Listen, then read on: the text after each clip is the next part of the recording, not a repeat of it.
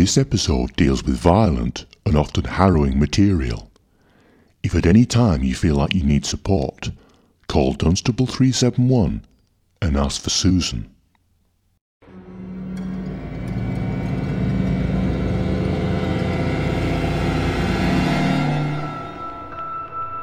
My name is Alan Stoob, and this is Alan Stoob's True Crime Casebook. Hello, glad you could join me. Welcome to episode 2. For background about my life as Britain's premier Nazi hunter, I recommend episode 1. But if you can't be bothered, basically I've stepped down as a Nazi hunter and I'm spending my retirement solving all the outstanding cold cases in the Bedfordshire area. Goebbels! If you're going to stay in here, you have to be quiet. Better. So without further ado, let's get acquainted with our second case.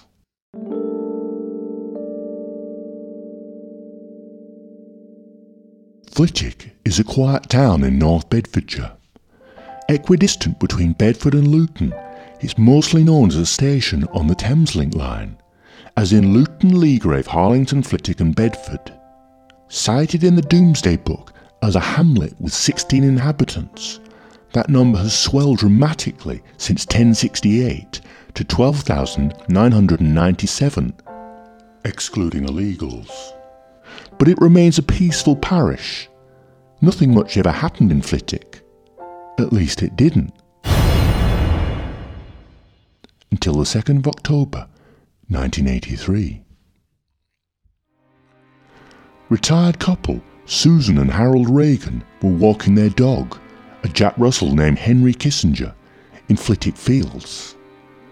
The Reagans had only recently moved to the area from Biggleswade and appreciated the rolling hills and fresh country air so characteristic of Bedfordshire at its best. Once far enough away from the B51026981, they let Henry Kissinger off his leash. He promptly disappeared into the long grass. The Reagans carried on walking, expecting Henry Kissinger to follow, but he didn't. They called out. Nothing. They called again. Still nothing. After a third, desperate cry, Henry Kissinger re-emerged from the rushes and trotted merrily towards them. As he grew closer, they noticed something in his mouth. When he reached his owners, he looked up, blinked twice, and opened his jaws. Out of them rolled a perfectly formed human nose.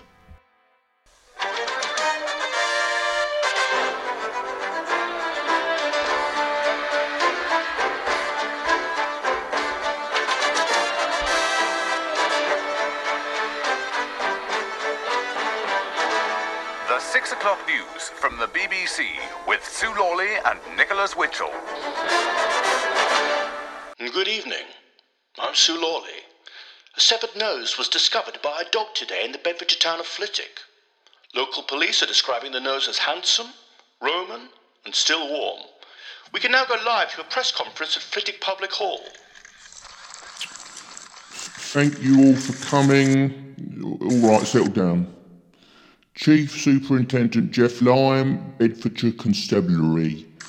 At 1300 hours today, in the field surrounding Flitwick, a dog named Henry Kissinger, no relation, happened upon a human nose while out walking with his owners Susan and Harold Reagan, no relation. The nose is described as distinguished, Caucasian, and full bodied, and was thought to be alone at the time of discovery. Forensics have identified the nose as male and distinctly oversized. Basically, it's a whopper. Obviously, this is a shocking incident. None of my officers has ever seen a nose on its own in a field before. Come to think of it, neither have I. Clearly, we are keen to identify the nose owner, but also the person or persons who perpetrated this shocking nose based act. Bedfordshire Police would like to reassure the public that in our quest for the truth, no nose will be left unturned. Any questions? We're talking Retroussé Snub or Roman, Jeff. Roman. Italian anyway. Is the nose as big as Barry Bigger. We're talking a proper hooter here. What are you doing tonight, Jeff? Bedfordshire police came out in force, but they had a problem. What exactly were they looking for? Upper body parts? Further noses? A trail of used tissues? The field was trawled, but all they found was half a ton of pornography which promptly disappeared. Nearby woods were also searched, but other than an abandoned Sinclair C5 and a lot more pornography, nothing could be linked to the nose. Henry Kissinger was recalled to the scene, but all he managed to sniff out was a tin of pal with marrowbone. Now. Extensive house to house inquiries were conducted, with officers instructed to keep an eye out for anyone answering the door without a nose. But no one did. Nor could the nose be linked to any previous crimes. And what about the perpetrator? There were endless questions, but no answers. The police had reached a nasal crossroads, which is when they called in Mystical Martha. Real name Molly Toop, Mystical Martha was a medium from Leighton Buzzard who had worked on the infamous Dryden Naylor case. Through the simple handling of Naylor's comb, Toop directed police to a stretch of the River Lee in Batford. Mysterious Martha was invited to Flitwick Police Station.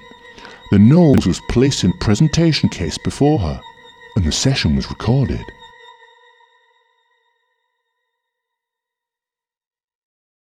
When you're ready, Martha.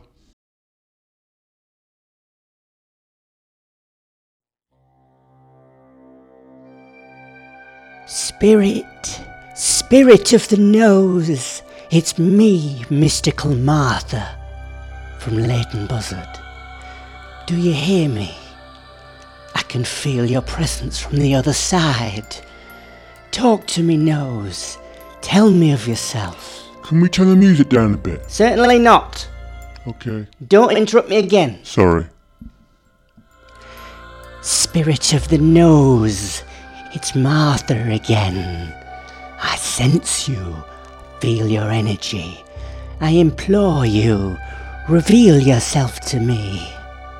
You are here, oh nose. Tell me your name. Tony. Tony. No, Peter. Peter? Derek.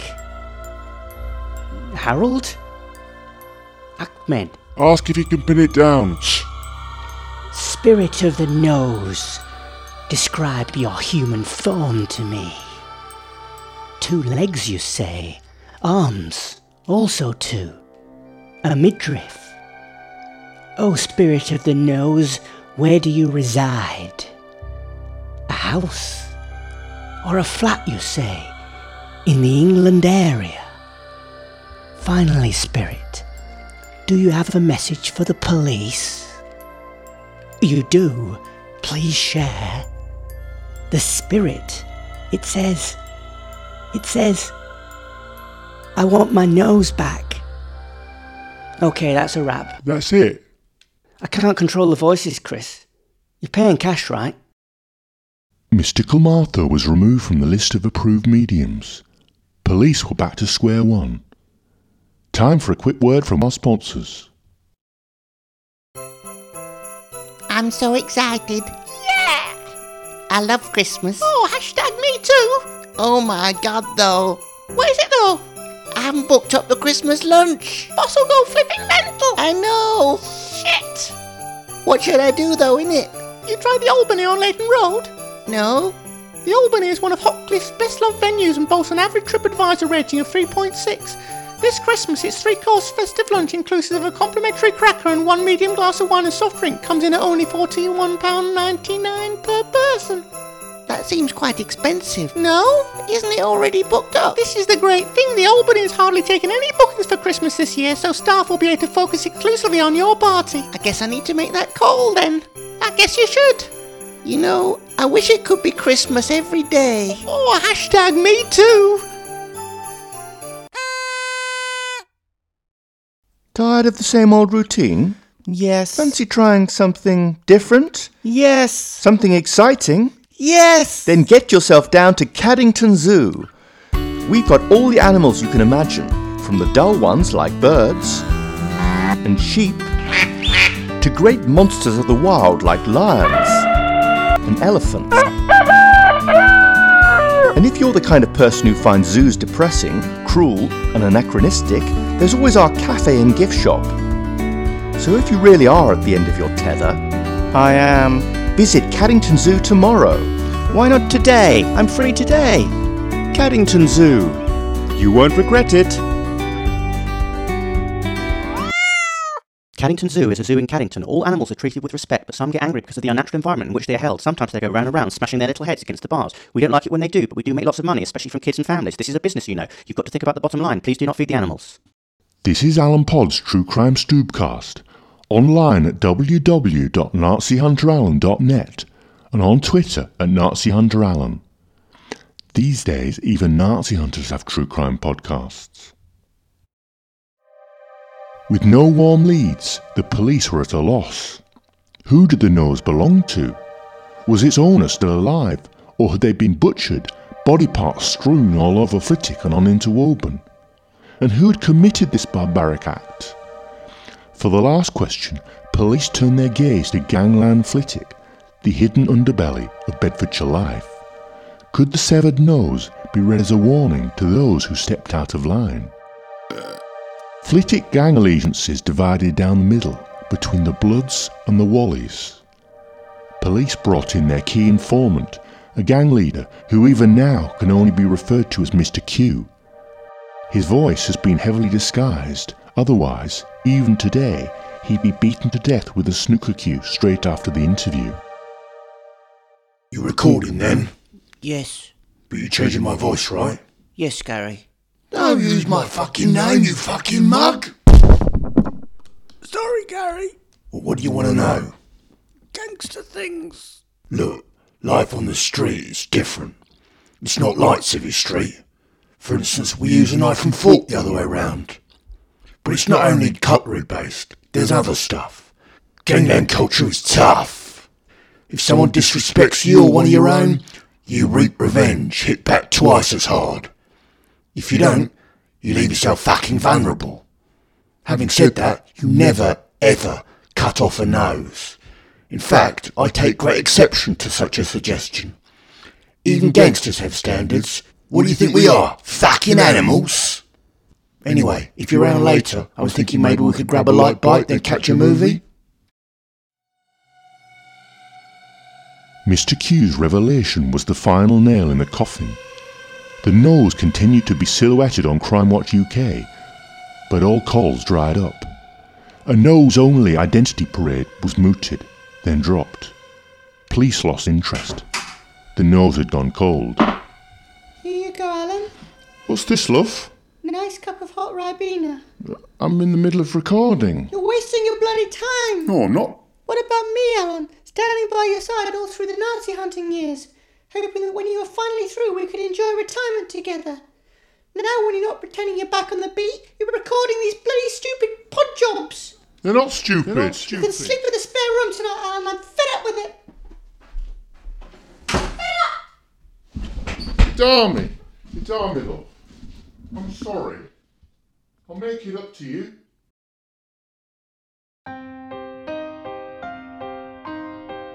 It's been 35 years since Henry Kissinger happened upon a severed nose on the outskirts of Flitwick. Though this wasn't my case, it's one that stayed with me. Every nose has a right to a face, every face to a nose. The idea of someone walking round with a bloody red mess and nothing to sneeze with is an unpleasant one. Or maybe the noseless individual was dead. Either way, it was time to investigate further.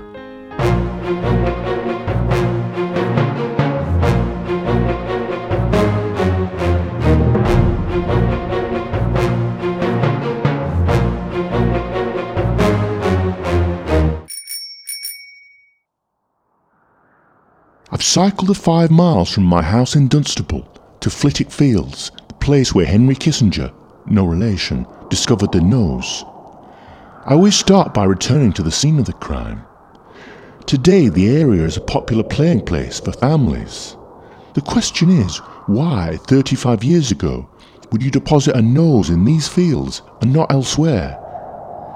Is this area a clue in itself, or Excuse me, are you Alan Stoob? I am indeed, young lady? My mum says you're shit. I've never had much time for Flitwick. It's nothing personal. I'm just very busy. Next stop, the internet.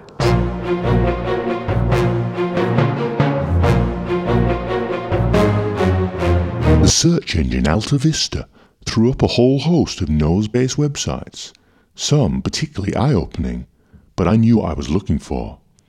In the summer, I had read a feature in Saga magazine about a nose profiler, a man who could create an entire backstory based solely on a nose. After some searching, I located him. Professor Stephen K. Baby, nasal profiler, Berkeley University, California. I persuaded former colleagues at the Dunstable Police to fax the nose file over to Baby. Two days later, we spoke.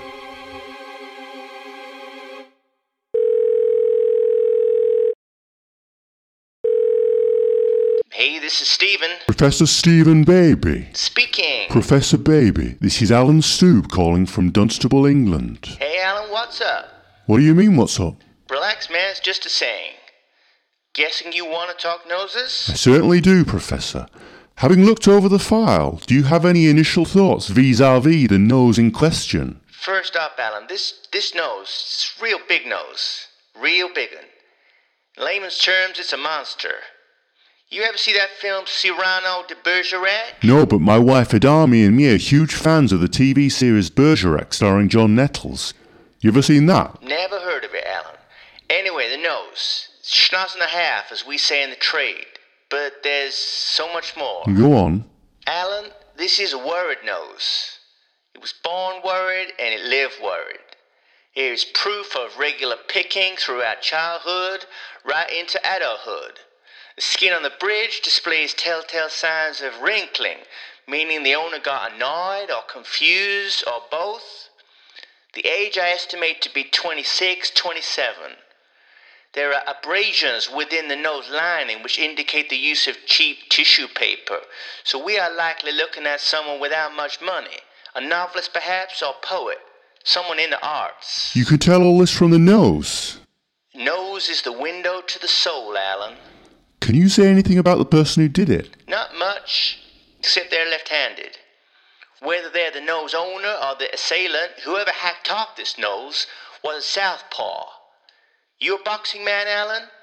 I'm a huge fan of one of your heavyweights, Mr. Henry Cooper. Man, those fights against Ali. I'd rather not talk about Cooper. But why not? He had an affair with my wife. Jeez, sorry, Alan. That's okay. Thanks for your help. I have to go now. Bye.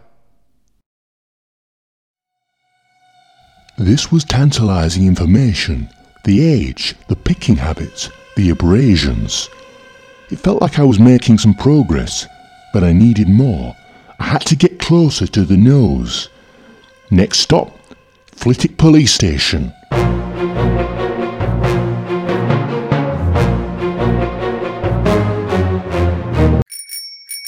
I'm here at Flitwick Police Station with my grandson Hayden. He's considering entering the force, aren't you, Hayden? Bravo, Grandad. Detective Phil Butterstick has been to the evidence vault and signed out the nose, and it sat before me in a glass jar. The professor was right, it's a whopper. It's been preserved in a suspension of malt vinegar and cow's wax. I'm going to take it out now. I'm wearing gloves, of course. I wouldn't dare handle a nose without them, even my own. The nose is now resting on my palm. What do you think, Hayden? It's massive, Grandad. It certainly is. Glad mine isn't that big. it was then, momentarily distracted by my grandson's hearty laugh, that the nose slipped from my hands and slithered onto the floor. I stooped to pick it up, but Hayden noticed something. A tiny ball of what looked like paper had shot out of one of the nostrils and fizzed across the floor. I asked Hayden to lock the door, and then I got down on all fours, no easy task at 82 and two thirds, and picked up the ball. It was folded tightly, so I unfolded it. It was a receipt from local hardware store Biggs for the purchase of a Draper hacksaw dated the 1st of October 1983.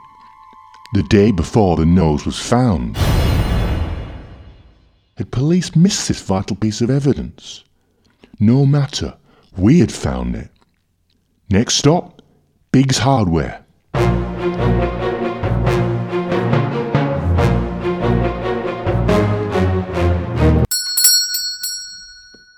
Hello, Derek Biggs, founder of Biggs, Flitwick's premier hardware store. How can I be helping you today?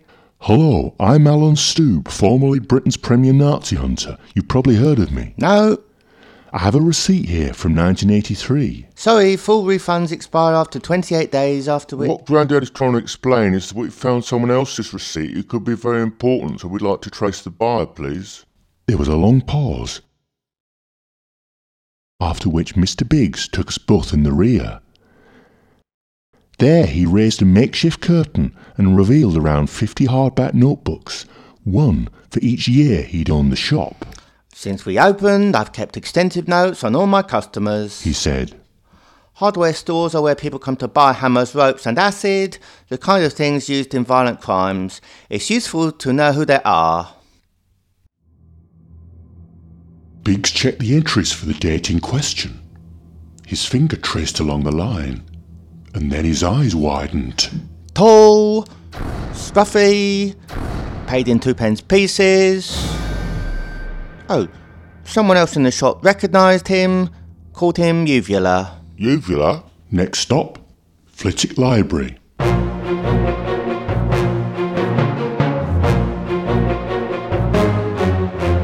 Having been granted out of hours access to the microfiche room, I flashed my VIP lanyard, took a deep breath, and inserted the film for the Flitwick and Biggleswade telephone directory, 1983 to 1984. Inclusive. It took two days to find him as his surname began with a Y, but find him I did. Uvula Yakult, Flat 12, Kingston Estate, Wordsworth Road, Flitwick. Was it possible Mr. Yakult was still resident at the same address? I rang the number, but there was no reply. There was nothing else for it. Have to go round.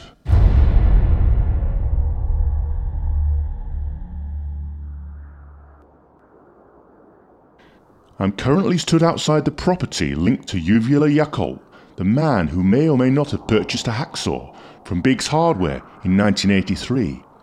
I have no idea whether he lives here now, whether he's a man with no nose, a man who cuts off other people's noses, or just a man.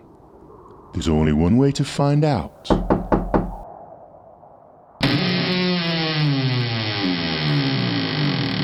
Uvula Yakult.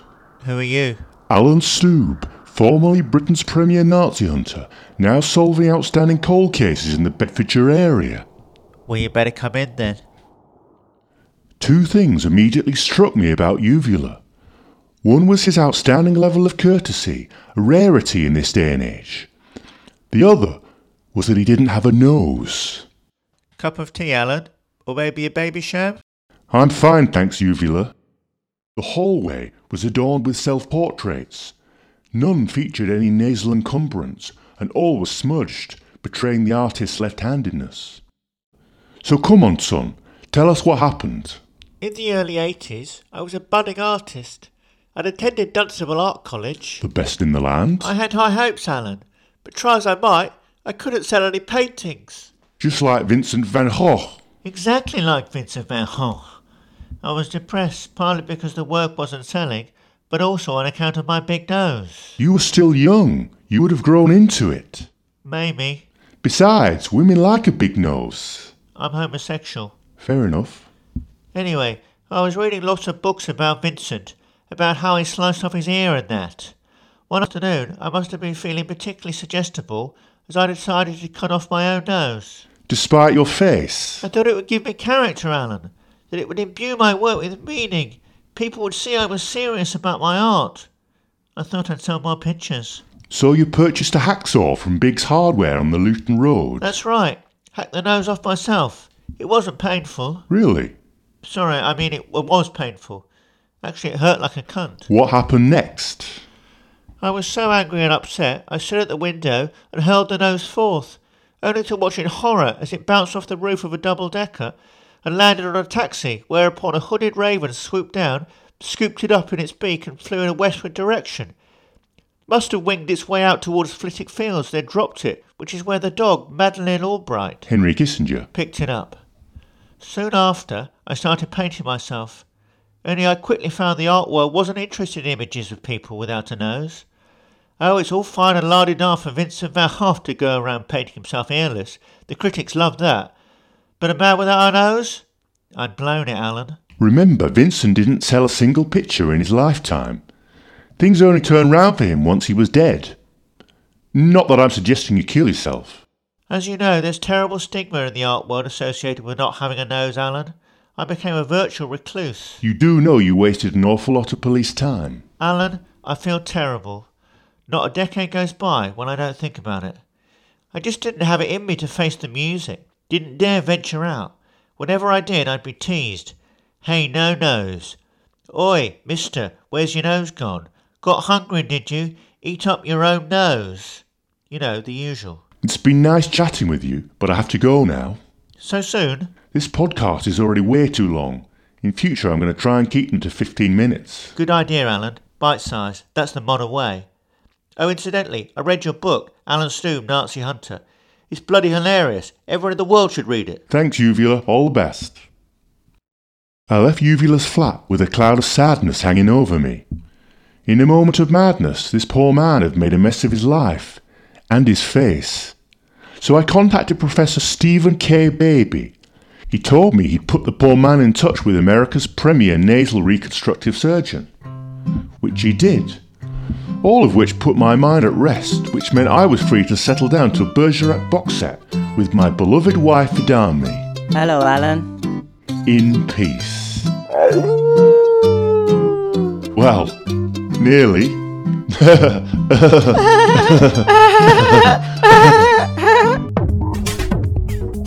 You have been listening to Alan Stoob's True Crime Casebook. Hayden says you should take time to like and subscribe, or the Nazis will get you. Alan Stoob's True Crime Casebook was devised, written, produced, and performed by Saul Wordsworth. It was a Stay Vigilant production.